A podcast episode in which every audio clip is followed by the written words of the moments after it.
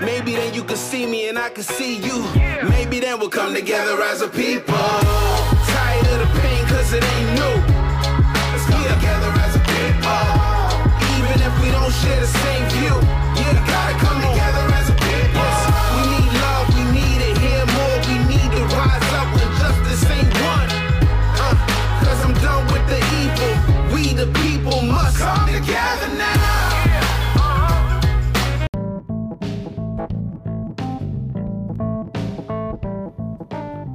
Welcome to the Jesus and Everything Foundation podcast. On this show, we look at all problems affecting the world and we discuss how we can solve them using the character of Jesus, unity, and decentralization of resources available to us. The character of Jesus, or as I like to call them, the Jesus character principles, are principles that whether you are a Christian or not, we can all agree on these principles love, joy, peace, patience, kindness, goodness, faithfulness, gentleness, and self control. For every episode, we discuss a problem topic from our category list. You can find this list on the Foundation's website, jaef.foundation. We ask ourselves and listeners what is the goal? What is the vision for this problem category? What are the potential solutions? What are the obstacles? What resources do we need? And what resources do we have?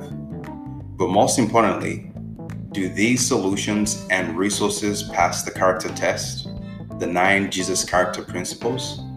If yes, then we move on to collaboration. What does this look like? This show is a platform to get the ball rolling on as many problems affecting the world as we can we want to go beyond just talking about problems. So after the show, we collaborate by acting. First, we open the discussion floor to our listeners. Then we decentralize and open source all of our resources, from brain power, manpower, utilities to capital.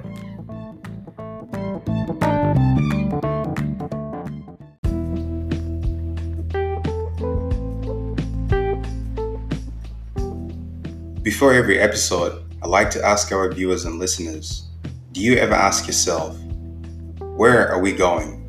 Where is this world going? Time keeps on ticking, the day ends, a new dawn arises, and life goes on. But what is our destination?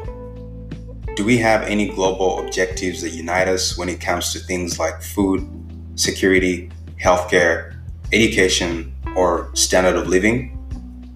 It's a fair question to ask. If you work for a company or work for yourself, you have a general idea about your company's vision, goal. So, what is our goal, our overarching vision as the current residents of this planet? What role is your company, your city, your country playing in the big picture?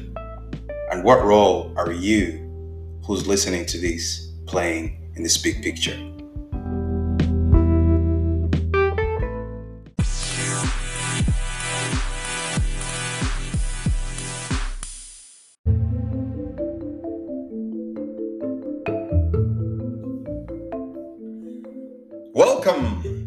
Series called The Christian Checklist. It's under our Spiritual Corner category.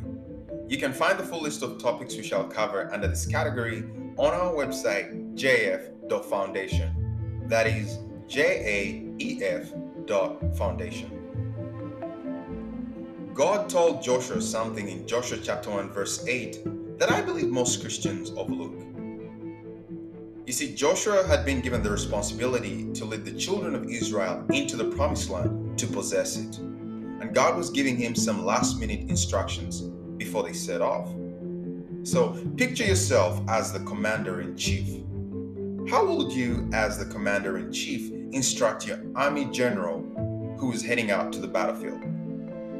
I'm sure most of us would be looking over battle strategy, tactics, and so forth. However, God's last departure instructions to Joshua seem to be both ironic and iconic.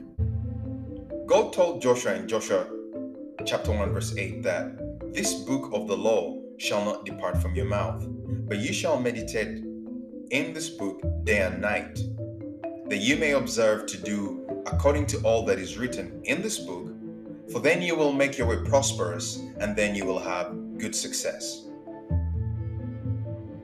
The book of the law that God was referring to wasn't a book containing fighting instructions and battle tactics. No. The book of the law was a combination of God's moral laws, civil laws, and sanitary laws. Interesting, right? I think so. However, I want to draw our attention to these specific phrases used by God in verse 8. He said, the law. Now, today, to us Christians, this means God's instructions. Then he also said, meditate day and night. This is a suggestion of a daily routine. Practice remembering these laws, meditate them, ponder them. He also said, observe to do all of it. Put it in, put them into action. Put God's statutes into action daily. Then by do by doing all the above, it's inevitable that whatever you do, you will prosper and have good success. Whether it's a business relationship, romantic relationship, mental health, finances, leadership, physical health, you name it. Just like Joshua was guaranteed good success in possessing a foreign land, likewise, God guarantees us good success if we meditate and do all of his statutes. Paul told Timothy in 2 Timothy chapter 3 that, but understand this, that in the last days will come set in perilous times of great stress and trouble hard to deal with and hard to bear. And Peter also told the scattered believers around the world to be sober, be vigilant, because your adversary, the devil, as a roaring lion, walketh about seeking whom he may devour. With this in mind and the awareness of the times that we currently live in today, as a Christian, you can no longer afford to just wake up and dash out of the door. You need to remind yourself daily that you are like a soldier going out to the battlefield, and whether or not you get back home to your family depends on the kind of armory that you go out with on the battlefield. Whether you like it or not, accept it or not, as a Christian out in the world today, you need to be thoroughly equipped before you encounter the day. In fact, I like to think of it as it's kill or be killed. So, the Christian checklist is just a guide that you can use to stay sharpened and well rounded in the different areas of your Christian walk. The Christian checklist will help you cover your spiritual blind spots. We hope this series blesses your heart so open up your heart and mind and let's dive in.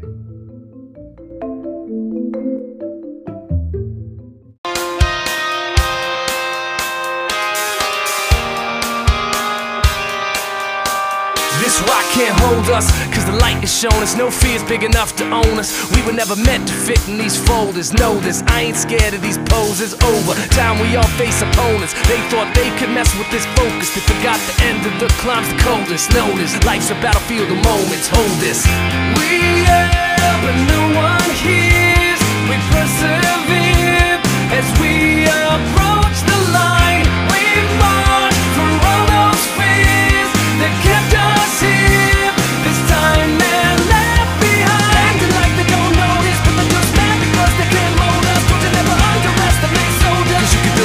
walls, you can't hold us. If we just keep running away, we'll never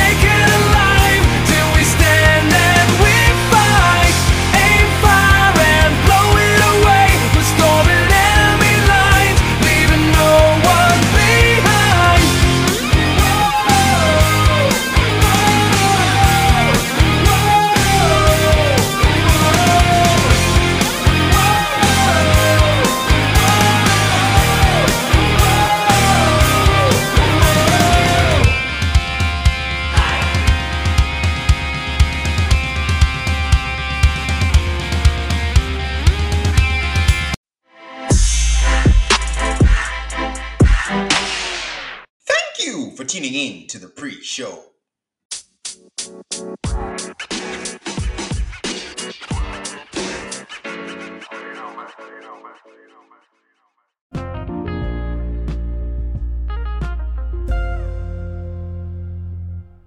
Welcome back to episode 9 of the Christian Checklist. We're talking about how we should start being methodical about a Christian believer's walk of faith. Just like people who work in very high risk environments, likewise, based on the biblical timeline of the end times, we should see to it, we should be diligent about having all our bases covered it's easy for us to get too comfortable in the parts of our Christian walk that don't really stretch us. And we end up paying very little attention to the other areas of our Christian walk, which creates blind spots and weak links in the chain of our armor. The Christian checklist is a tool we can use to do routine tune ups in different areas of our believer's walk of faith. The seven muscles of Christianity are muscles that every believer must exercise regularly to be able to fight the good fight of faith. Paul said that one of the things Paul said about fighting the good fight of faith, he says, Isn't it obvious that all runners on the racetrack keep on running to win, but only one receives the victor's prize? Yet each one of you must run the race to be victorious. A true athlete will be disciplined in every respect, practicing constant self control in order to win a laurel wreath that quickly withers. But we run our race to win a victor's crown that will last forever. For that reason, I don't run just to exercise or box like one throwing aimless punches, but I train like a champion athlete. I subdue my body and get under control and get it under my control so that after preaching the good news to others, I myself won't be disqualified. I like how another translation puts it, says, but like a boxer, I buffet my body. I handle it roughly, discipline it by hardships, and subdue it, for fear that after proclaiming to others the gospel and the things pertaining to it, I myself should become unfit. Not stand the test, be unapproved and rejected as a counterfeit that is from First Corinthians chapter 9 verses 24 to 27. So we're talking about the Christian checklist and the the checklist we're looking at right now is the seven muscles of Christianity. We've gone through the core muscle that is the glue to everything, and that is the Word of God. And we've said that you have to exercise reading the Word of God daily without fail. That should be every Christian's goal. And also, what's interesting is muscle number three, which we're going to be talking about today. Um, when talking about reading the Word of God, you need to know the Word of God. You need to know, you need to be reading big chunks of scripture at a time. But what's interesting is that there's a deeper level when we now want to go into meditation, as scripture talks about it, is that, you know, start going back to the you go back to passages of scripture and you now start to have intercourse with them. That's what the scripture says adam knew his wife most of the times when you read in that in the Bible, the the the, the phrase know, the word know normally means intimacy, intercourse. So we say that you need to know the word of God. You you need to know the word of God. That was muscle number one. Because it affects every other muscle. Your prayer life, which is muscle number two, prayer and fasting, that tandem, it's going to work through the foundation of the Word of God that you've built in you. Now, there's reading the Word of God to know it by memory. Um, you need you need that as well, but it needs to go from knowing it in your mind or knowing it in your memory to actually to the point where scripture says in Psalms 119, I believe it's verse mm. 90.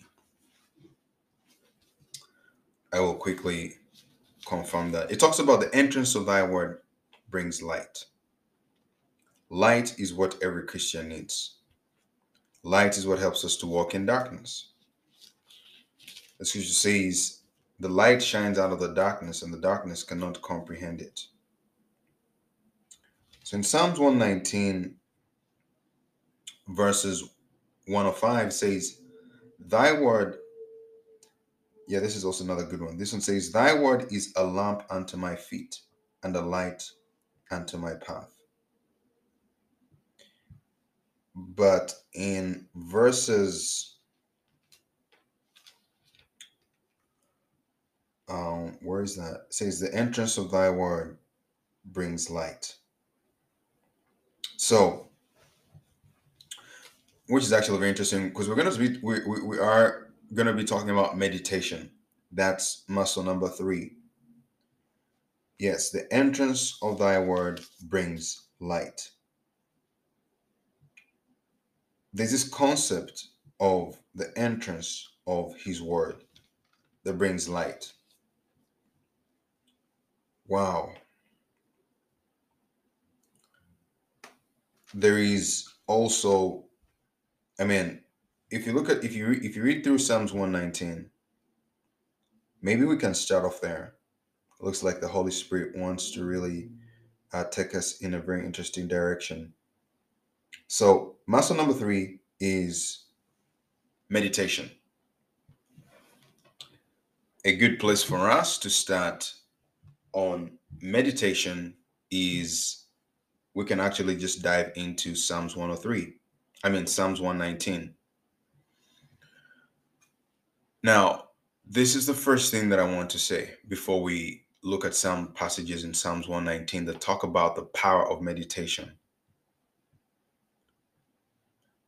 Meditation conceives the Word of God because it is intimacy with the Word of God.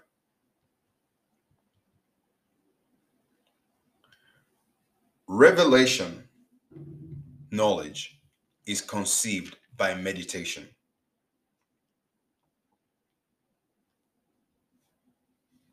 Revelation is conceived by meditation. So, muscle number one was the Word of God. You need to read it. You need to read it. You need to read it because you can't be, think about it. It's like a lawyer who doesn't even know um, what the articles of of the cases he's trying to build say. It's like a lawyer who goes to court and doesn't even know he can't make reference to any articles and say um section 92 of of this law article number um 10 says this. So that's why the word of God is important because it births it's it's how you can start to train all other muscles. So you need to read the word of God. And like this is our we only have one book that God gives us to live by, and that's the Bible. So it's our duty and and, and responsibility to know that we read the word of God. It's also like, excuse me, it would be like a you know, like it's also like a, a law enforcement officer who does not know what the law says. So, how is he able to administer what the law says without even knowing what the law says? How can he pull you over and just say, um, you're violating this and it's not in the law?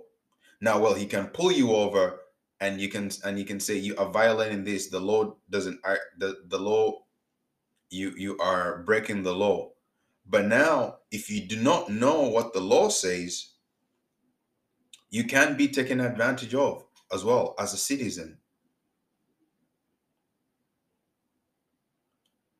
This also is how Satan takes advantage of most Christians. They do not know the Word of God. Satan knows the Word of God more than most Christians. You see, Satan even quoted the, he tried to quote the scriptures to Jesus himself, the living word. Why is it that when Satan, even in the Garden of Eden, why is it Satan had to take God's word and twist them? He tried to twist the scriptures with Jesus. He did not quote them perfectly, but he knew them. He knows he knows the word of God. You have to remember that Satan one time was in heaven. So you need to know the scriptures. You need to know roughly, you need to have an understanding of what happens from Genesis to Revelation, at least the bare minimum. You need to know what happens in the book of Genesis. Then you need to know what happens in Exodus. Then you need to know what happens in Numbers, in Leviticus, in Deuteronomy. Then you go on. You need to know what happens in Judges. You need to know what happens in the book of Ruth. You need to know what happens in, in First Kings, Second Kings, First Chronicles. You need to know what happens in the book of Esther. You need to know what happens in the book of Joshua. That's after Deuteronomy. You need to know what happens. Who is Ezra? What does Ezra do? You need to know what ne- Nehemiah does. You need to know what Job does. You need to you need to you need to be familiar with the Psalms, with Proverbs, with Ecclesiastes, with the Songs of Solomon.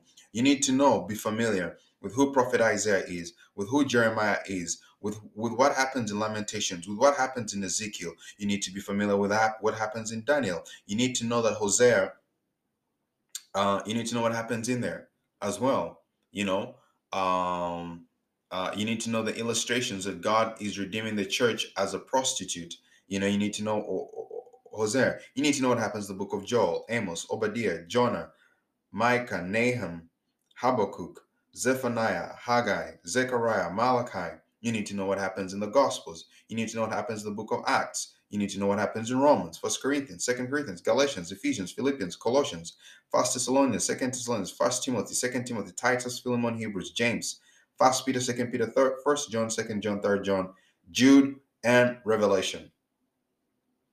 At least you need to know scripture. You may not be able to quote it, but at least you should be like, okay, if I'm in the book of Levit- Leviticus, this is what I know. Here's some scriptures from Leviticus. You need to know the word of God. Now, muscle number three is very critical because knowing and reading the word of God by memory is just not enough.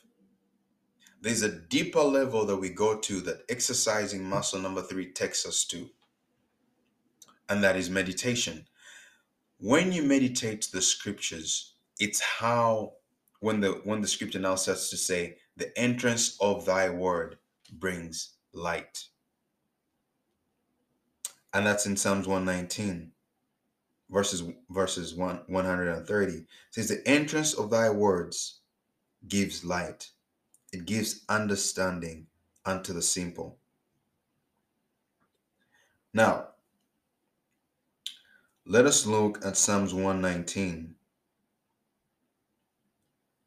verses 97 to verses 104. because the opening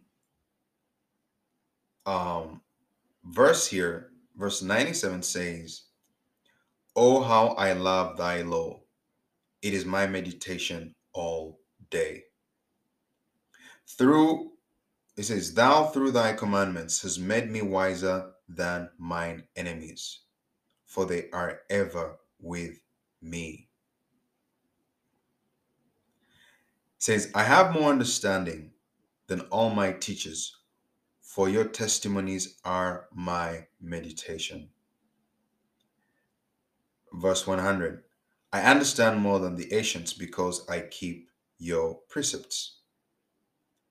So, these are the benefits of meditating the Word of God. It, co- it brings, it births revelation knowledge. And once revelation knowledge comes, then you can have a revolution. I was challenged. So meditation turns the word of God from just information in your mind. Remember, Master Namon is like, okay, you need to read the word of God. You need to know it. You need to know, you need to know, you need to know. But just because you know, you haven't really built intimacy with the scriptures. Like for instance, um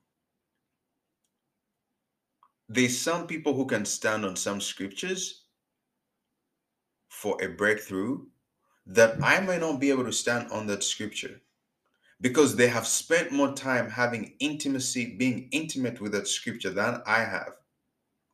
So if we are, if we're both in a situation, they might be able to generate faith on that scripture, whereas I may not be able to take that scripture with me to battle because I haven't spent enough time building intimacy with it, being intimate with it to bath rivers of living water from that scripture. Like for the longest time, I I just could not. Uh, someone someone was saying that basically the one oracle of God. They said, okay, I'm gonna live my life on this one oracle of God. Matthew 6 33. Seek ye first the kingdom of God and his righteousness, and all other things will be added unto him. Now, it's only until recently that I started to, I said, Lord, uh, somehow I get it, but I don't get it.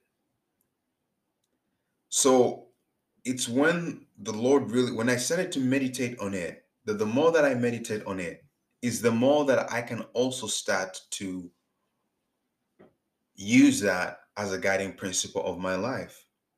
It's because I've spent time asking and reading that scripture and meditating and saying, what do you really mean to seek first the kingdom of God and his righteousness, his way of being right, his way of doing things?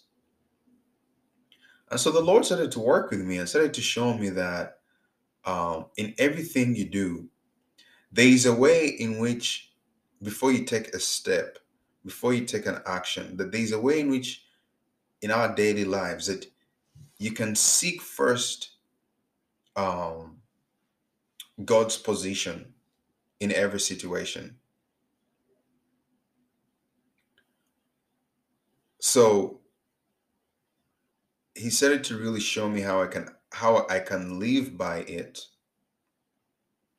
You know, most people think that when you read the scripture, seek first the kingdom of God and his righteousness, it'll mean something like um that it would only mean things like, you know, um maybe don't seek after a house, you know, or don't seek after a car, or don't seek after um, a wife, or all of these things, you know, like the kind of like the fleshy things, right? But it, it's actually deeper than that because seek ye first the kingdom of God and his righteousness. What is when he says when he's teaching the disciples to pray, he says, Pray after this manner. Thy kingdom come, thy will be done on earth as it is in heaven. So, if let's say you are applying for a job and you have this job versus that one, the job you can apply Matthew 6:33 by seeking first and saying, okay, this job maybe might pay me more, but this job, this other job allows me to bring the kingdom of God. It allows me to express the kingdom of God. So you're using that scripture to decide which job to go for. This one might pay more. This one might do this. This one might do this. But seek ye first the kingdom of God, which means seek ye first his opinion, seek ye first his choice.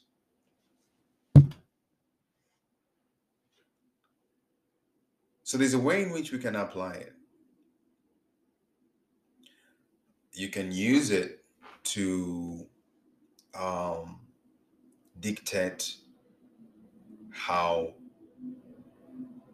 you know you, you you can use this to dictate what kind of movies you you you are gonna watch uh, what kind of people you're gonna hang out with who you're gonna make your friend um, you can use this for basically there's a way in which in every situation uh, you can tie that scripture to trust in the lord with all your heart lean not to your own understanding. In all your ways acknowledge him and he will direct your path. So when you're seeking first the kingdom of god you have to combine that with the uh, proverbs 3 5 about trusting the lord and lean not unto your own understanding. In all your ways you acknowledge him so you acknowledge him. But in order to acknowledge him, you have to seek ye first the kingdom of God and say, How can God reign through this situation, through this decision I'm going to make?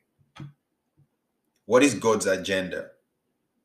That's maturity. What is God's agenda? What's God's priority? You know, um, you might uh, i don't know if i should go there. Anyways i was gonna talk on the subject of relationships. Maybe let's go there. So seek ye first the kingdom of god and his righteousness. So most people who have a list of the kind of person that they want to get married to or they would desire to get married to, uh, most of those things are their desires. But they're not really saying, God, what do you desire for me? In a sense of, it's not just about what I want, it's about what do you need? You know, God, who do you need me to partner with in my marriage such that your kingdom can move forward? Right? Now, someone else, if they had the option, okay. Yeah, I don't, I don't want to bring comparison or, but okay. Let's say there could be two people, and one of them, you know, according to the world standards of beauty and whatever and they probably check um, those boxes you know according to how the world will say oh this person is beautiful this person is handsome this person is good looking and all of that. Now you might also feel that yeah this is this is what I need or this is what I want. So there's a place in which you can s- surrender your marriage and say, Lord, actually, I know that you know that if you put me and someone, that it will bear more fruit for the kingdom of God. So then I go from, okay, this is my type to what is God's type? you know, and from the standpoint of a guy, God's type is in Proverbs 31. Virtuous woman. He talks about qualities. It's all spiritual qualities. And the one time he brings up her beauty, he says that beauty is vain and it and, and it shall pass away. So that is God's type. So if I'm sick, if I want to get married, the way I posture my heart is I seek ye first God's agenda for a spouse for me and say, okay, Lord, this is what you desire because this is what will move the kingdom forward. Okay, I surrender. Now, once once I put my heart in that posture and I surrender to God's agenda, then He will now add the other things onto. Right? He will now add the cherries that the world is looking for. He will now add the beauty. He will add all these things. Like He will complete the package. But if if you're walking into the door and you're saying, and your heart posture on marriage is, Lord, I want a triple six, six foot, six packs, six figures. There in scripture, there's no place where you find that as you know as how God, you know, chooses husbands for people. So you're in for, so you're seeking after what the Gentiles are seeking after. But if you walk into the door and say, Lord, I've postured my heart, who, what do I need? Who do you think that I can support? And we can move the kingdom of heaven forward. I want to surrender the desires of my marriage to what you want first. And God will say, okay, this is how I put the first marriage together in the Garden of Eden. The man knew his purpose, he was planted, he was in communion and fellowship with me. You go down the line, um, you, you start to look at some the characters and the qualities of of men that God chose to work with. Okay, this is a man after my own heart. This is a man, Abraham, that I've called my friend. Uh, Enoch, he walked with God. Um, you start to look around. Boaz was a man who knew his purpose as well. Um, so you see, when Ruth came into the picture, Boaz had already knew what his purpose was, right? Um, you start to look for those characters, Samuel. Um, there's there's there's different places in scripture that you can see what kind of man uh, God is drawn to. So that's who you want to seek ye first after. That's what you want to seek ye first after. And then God God will surprise you. God will add all the other things as cherries, you know. He, he might he might bring him and and and and he's six feet. Fair enough.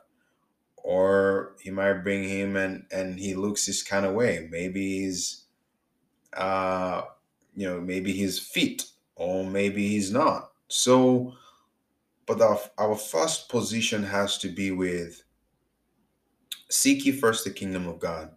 And that really means to yield to Him, to yield to His agenda in every situation. Now, I got to this by saying revelation is conceived by meditation. Meditation turns the Word of God from just information in your mind into revelation in your spiritual womb, from which then rivers of living water come out. Now, meditation. We see this in we see this scripture from Joshua 1 8 that perfectly illustrates the power of meditation. It says, This book of the law shall not depart out of your mouth, but ye shall meditate therein day and night, that you may observe to do according to all that is written therein. For then ye shall make your way prosperous, and ye shall have good success. So, the psalmist of Psalms 199 of 119, whom many believe to be David, he paints this picture of what meditation does. He says in verse 97 says, Oh how I love your law. It's my meditation all day. It says through your commandments you have through your commandments you have made me wiser than my enemies, for they are ever with me. Now, he's talking about the problems of life. His enemies are ever with him. But it is through constant meditation of the word all day long that now he goes on to have better strategies than his enemies, than the than the issues of life. He says, Your law, it's my meditation all, all the day. And says, Through your commandments, you have made me wiser than mine enemies, for they are ever with me. So the challenges of life, the way he's able to ascend above them, the way he's able to eclipse them, is because he's in this form. He's always in this state of constant meditation, and it's always birthing rivers of living water. He says, You've made me wiser than mine enemies. Who wouldn't want to be wiser than your enemies? He says, My enemies are ever with me. For they are ever with me. You can look at that also and say, For your commandments are ever with me, so you, you have made me wiser than my enemies. And then even gets more interesting. He now says, I have more understanding than all my teachers, for your testimonies are my meditation. He says, I understand more than the ancients because I keep your precepts. Wow. So his level of understanding has now eclipsed his teachers. And now he understands more than the ancients. And I've felt this happen several times where these people in the past that I considered teachers in a sense, but more from like a worldly sense, people that I used to look up to. And when I really started to seek ye first the kingdom of God and seek ye first the knowledge of God and meditating on it, I started to be I started to be like, wow, I can't believe that one time this is a person that I looked up to. I really felt that my understanding had eclipsed theirs. Only because of meditation and spending so much time in the knowledge of God, because the knowledge of God is the highest form of knowledge. It says the wisdom, it says the foolishness of God is wiser. Let me find that. I want to make sure I quote it properly. It says, The foolishness of God is wiser than man, and the weakness of God is stronger than man. So, if I'm even only, if I'm meditating in the knowledge of God, it starts, it, it says that the foolishness of God is wiser than men, meaning that it's inevitable that the more you are engulfed and meditating in the Word of God, you you are going to supersede the wisdom of man. You're going to supersede someone whose diet stops at the wisdom of man. Because you are seeing things from a higher realm, from a higher level, from a higher degree. Uh, you're seeing you you have a 360 picture, and they probably have a 45 degree picture because the scripture says, My thoughts are not your thoughts, and my ways are not your ways, far as high as the earth is above the heavens. For as high as the heavens is are above the earth, so are my thoughts and my ways. So God is saying, if you really want to know the difference between your thoughts and my thoughts, is as high as the heaven is above the earth. So when you ascend, and that's where you spend a lot of time in meditating the word of God, there's a there's a birthing of understanding. You you start to, of course, understand things of man, the knowledge of man, the wisdom of man, and and but you ascend that. And that's what David is talking about here.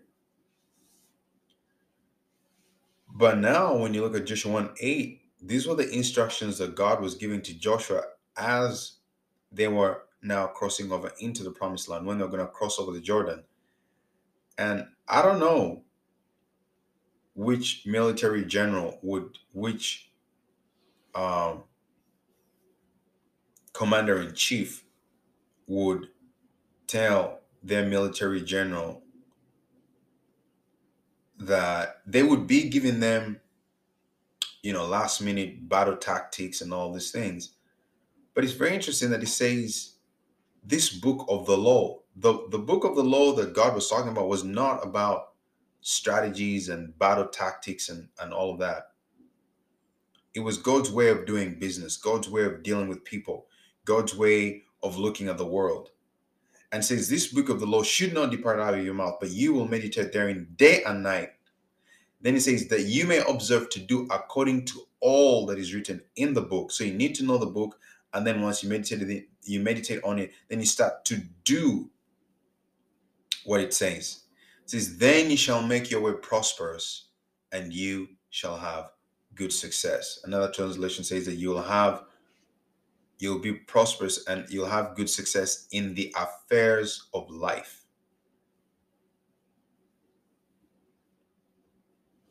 And we also see this in Psalms 1. This is the first psalm of the Bible. And it doubles down on what meditation does for us.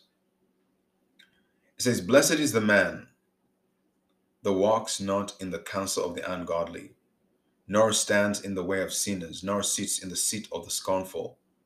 But his delight is in the law of the Lord, and in his law does he meditate day and night. And he shall be like a tree planted by the rivers of water that brings forth fruit, that brings forth his fruit in his season. His leaf also shall not wither, and whatsoever he does shall prosper. Wow. Isn't it interesting? And this is one of the things that I'm also I'm challenged in this and um again, you want to talk about seek ye first the kingdom of God and his righteousness and all these things will be added unto you. You can see how that scripture almost can start to to it it embeds itself in all these other scriptures because most people in the world they want to prosper so they want to prosper in their affairs of life they want to have a prosperous marriage prosperous business prosperous career prosperous this prosperous that prosperous that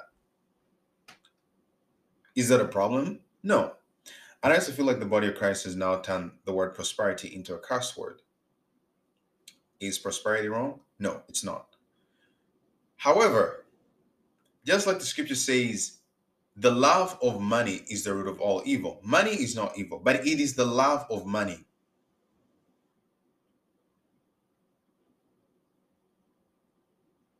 That's the root of all evil. So look at where prosperity in this scripture verses Psalms 1, verses 1 to 3, it's the byproduct of meditation. So most of us are looking to prosper in different areas of our lives. But we, we try to prosper and not, it's almost like we put the cart before the horse. You're trying to prosper. But the scripture is telling you, blessed is the man that walks not in the counsel of the ungodly. One, no stands in the way of sinners. Two, no sits in the seat of scornful. Three, action items there. Okay. Four, It said it tells you. So what does he do? If he's not walking in the counsel of the ungodly, if he's not standing in the way of sinners, if he's not sitting in the seat of the scornful, of seat of the scornful, what is he doing? Four, his delight is in the law of the Lord, and in his law does he meditate day and night. Ah, what's the end result? By not doing one, two, three, and doing only one thing, this guy becomes so blessed because it says, He shall now be, he says, and he shall be like a tree planted by the rivers of water. Because the the the, the law, the, the of God, you know, says, out of your belly starts to bath rivers of water. Out of your belly will flow rivers of living water. Meditation has now taken them from information in your head to revelation in your spirit. And now a revolution, rivers of living water are being birthed out of that scripture. So what's happening is that you have now become like a tree planted by the rivers of water. Guess where these rivers of water coming out of? Out of your belly. What starts to happen? You, the tree, starts to bring forth fruit in every season. Wow and every and, and your leaves will not wither. And whatsoever you do now prospers. So if you do something if you take and whatsoever he does shall prosper if you take that phrase and you put it ahead of the three things he tells you not to do and the one thing he tells you to do you will not prosper but if you want to prosper in your marriage, in your work, in your career, he's giving us a strategy here. He's saying, one, don't walk in the counsel of the ungodly. Wow. Man, man, man, man. Don't stand in the way of the sinners. Don't sit in the seat of the scornful, or seat of the scornful. This means don't sit on the Twitter hubs, the Twitter, the Twitter posts of the scornful. That's all what social media is these days.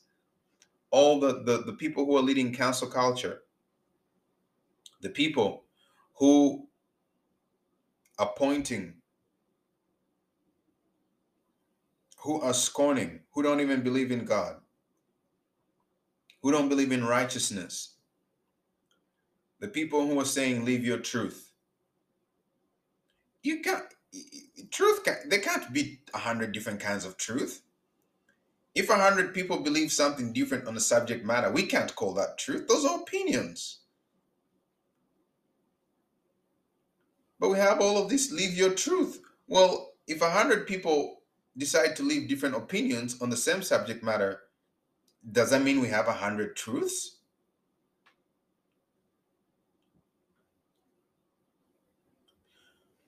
walking not in the counsel of the ungodly. Wow.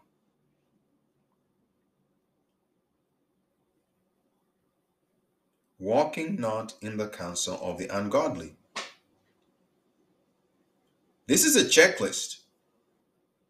The Christian checklist is is so long. There's probably like a hundred checklists because every scripture almost has a has every passages of scripture gives you a checklist. And it's not that we want to be like manual like we want things to just flow effortlessly but this is the first time you know i'm i'm the, i i i'd never really seen these three action these three do nots before the to do. Because you can spend because the more time you spend in the counsel of the ungodly seeking people's opinions the ungodly on instagram on twitter on facebook on tiktok on Tumblr, on Pinterest, on, on Reddit, you are walking in the counsel of the ungodly. If you're standing in the midst of sinners, people who do not think that there is right and wrong, people who don't think that there is truth, people who are always scorning a God, at rule of law, there's no way you will prosper and I'm talking about doing doing things God's way. Because trust me, yes, uh, you can you can prosper outside of God's way of doing things, but it says the blessing of the Lord make makes rich and he adds no sorrow to it. And that's why you see every person, every celebrity, every person out there that people are put on a pedestal. Yes, they could be rich and famous and with a lot of money. Yes, they prospered. They were not, they did not build their wealth off of the foundation of God. But guess what? We now start to see you hear committed suicide, drug addiction, this, this, overdose. Um, they can't have a peaceful marriage.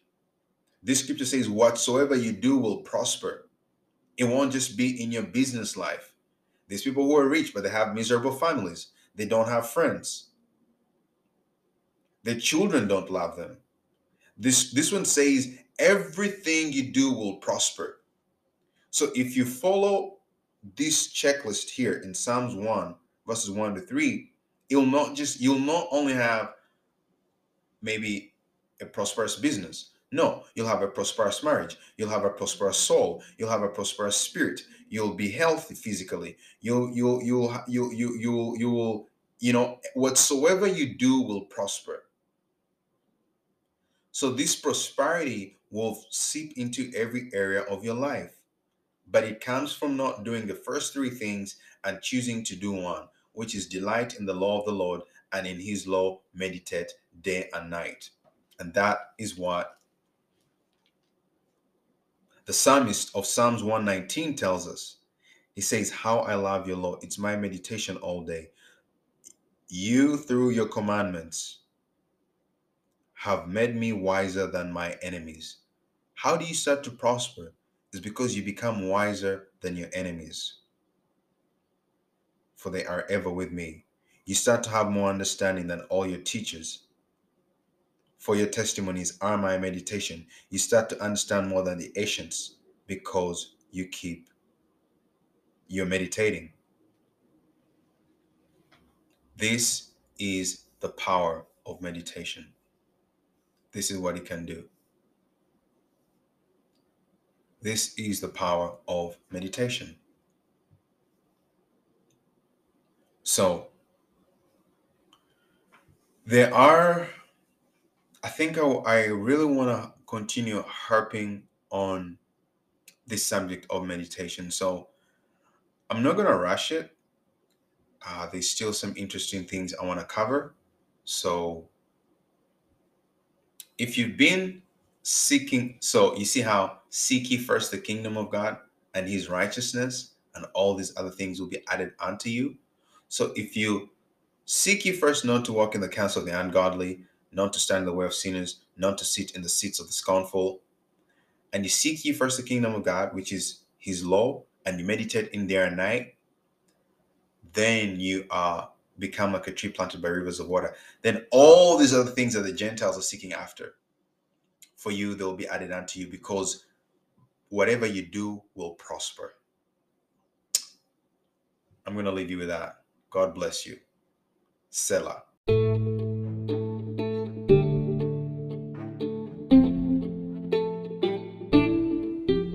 This was episode 9 of the Christian Checklist series.